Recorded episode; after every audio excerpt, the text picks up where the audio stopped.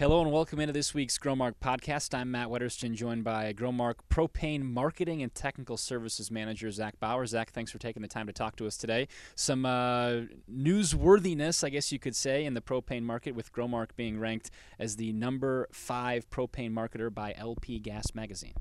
Yeah, I think uh, the last few years they've been doing this survey and our reputation's held up once again. And to put us at the top uh, of the fi- top 50 retailers is a huge accomplishment for the system.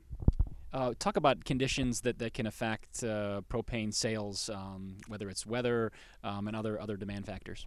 Sure. The last uh, two winters now, we've experienced uh, much warmer uh, heating seasons than what's typical in our area.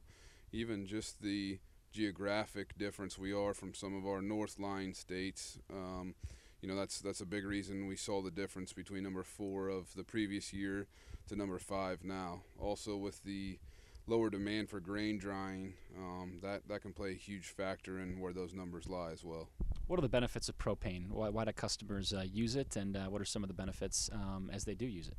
Sure. So propane is, you know, it, it, there's lots of different ways. It depends on the avenue they're using it in, but on the agricultural side, we'll start with, um, and the rural housing market, it's uh, where where natural gas can't get. Obviously, it's a, a, lot more mobile. We can get it places, a lot more rural areas, um, and then um, you know it's clean, it's environmental friendly, and uh, 93% of the propane used in the United States is produced domestically here in the United States, and another 6% comes from Canada. So uh, a lot of it's here, local, good, clean fuel.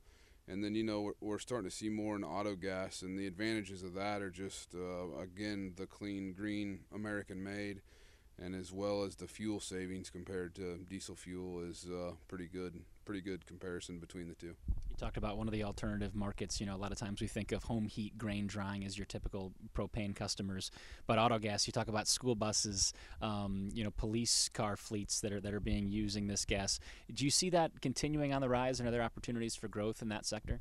Yeah, I think um, you know infrastructure is what is holding us back right now, and Iowa just recently on January 25th passed public refueling and so when the other states, Illinois and the states around, get on board with that, it will help the infrastructure all the way around um, to make that more more easily accessible for just the average consumer. Um, but then, as far as school buses go, um, we, are constantly members are constantly getting calls from schools or calling on schools that have interest in propane. They they don't know a whole lot about it, so one of our challenges and what we're trying to do now is is the education to the to school districts and the decision makers that are that are doing these bus leases in, in, that avenue. And then when it comes to like public works, municipalities, you know, the city of Springfield's a, a fine example of how propane can work for them. Um, I don't know the exact number of vehicles they have on it, but it's quite a few. I know they have two separate fueling stations.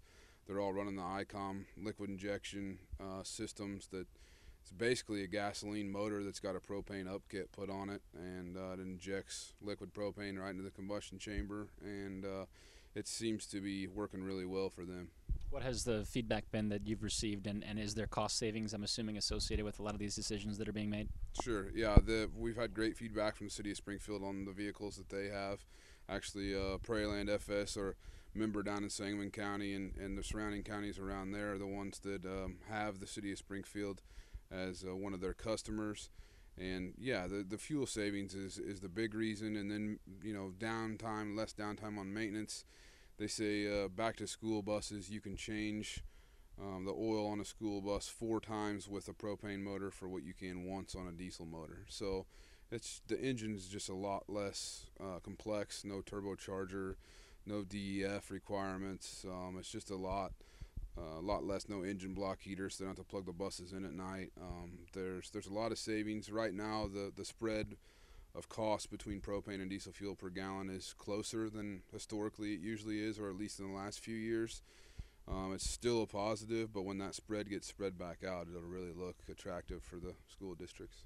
How does propane fit in, in the Growmark system with, with the other products and services that are sold? Yeah, I think that um, you know we, we we're so diverse at Growmark and we have different avenues, and propane's different because we have more um, customers in propane than anything else. You know, there's Um, there are ag producers, commercial accounts, but then the residential home heat is what makes the difference um, with so many customers. But it's just something else to offer to our customer as a whole, and it just helps tie the package together when you know they can get their seed agronomy inputs, um, transportation, um, liquid fuels and lubes, everything, and, and propane's just another piece to the puzzle. Cool. Well, Zach Bauer, thanks for your time, Growmark's propane marketing and technical services manager, and thank you for tuning into this week's Growmark podcast.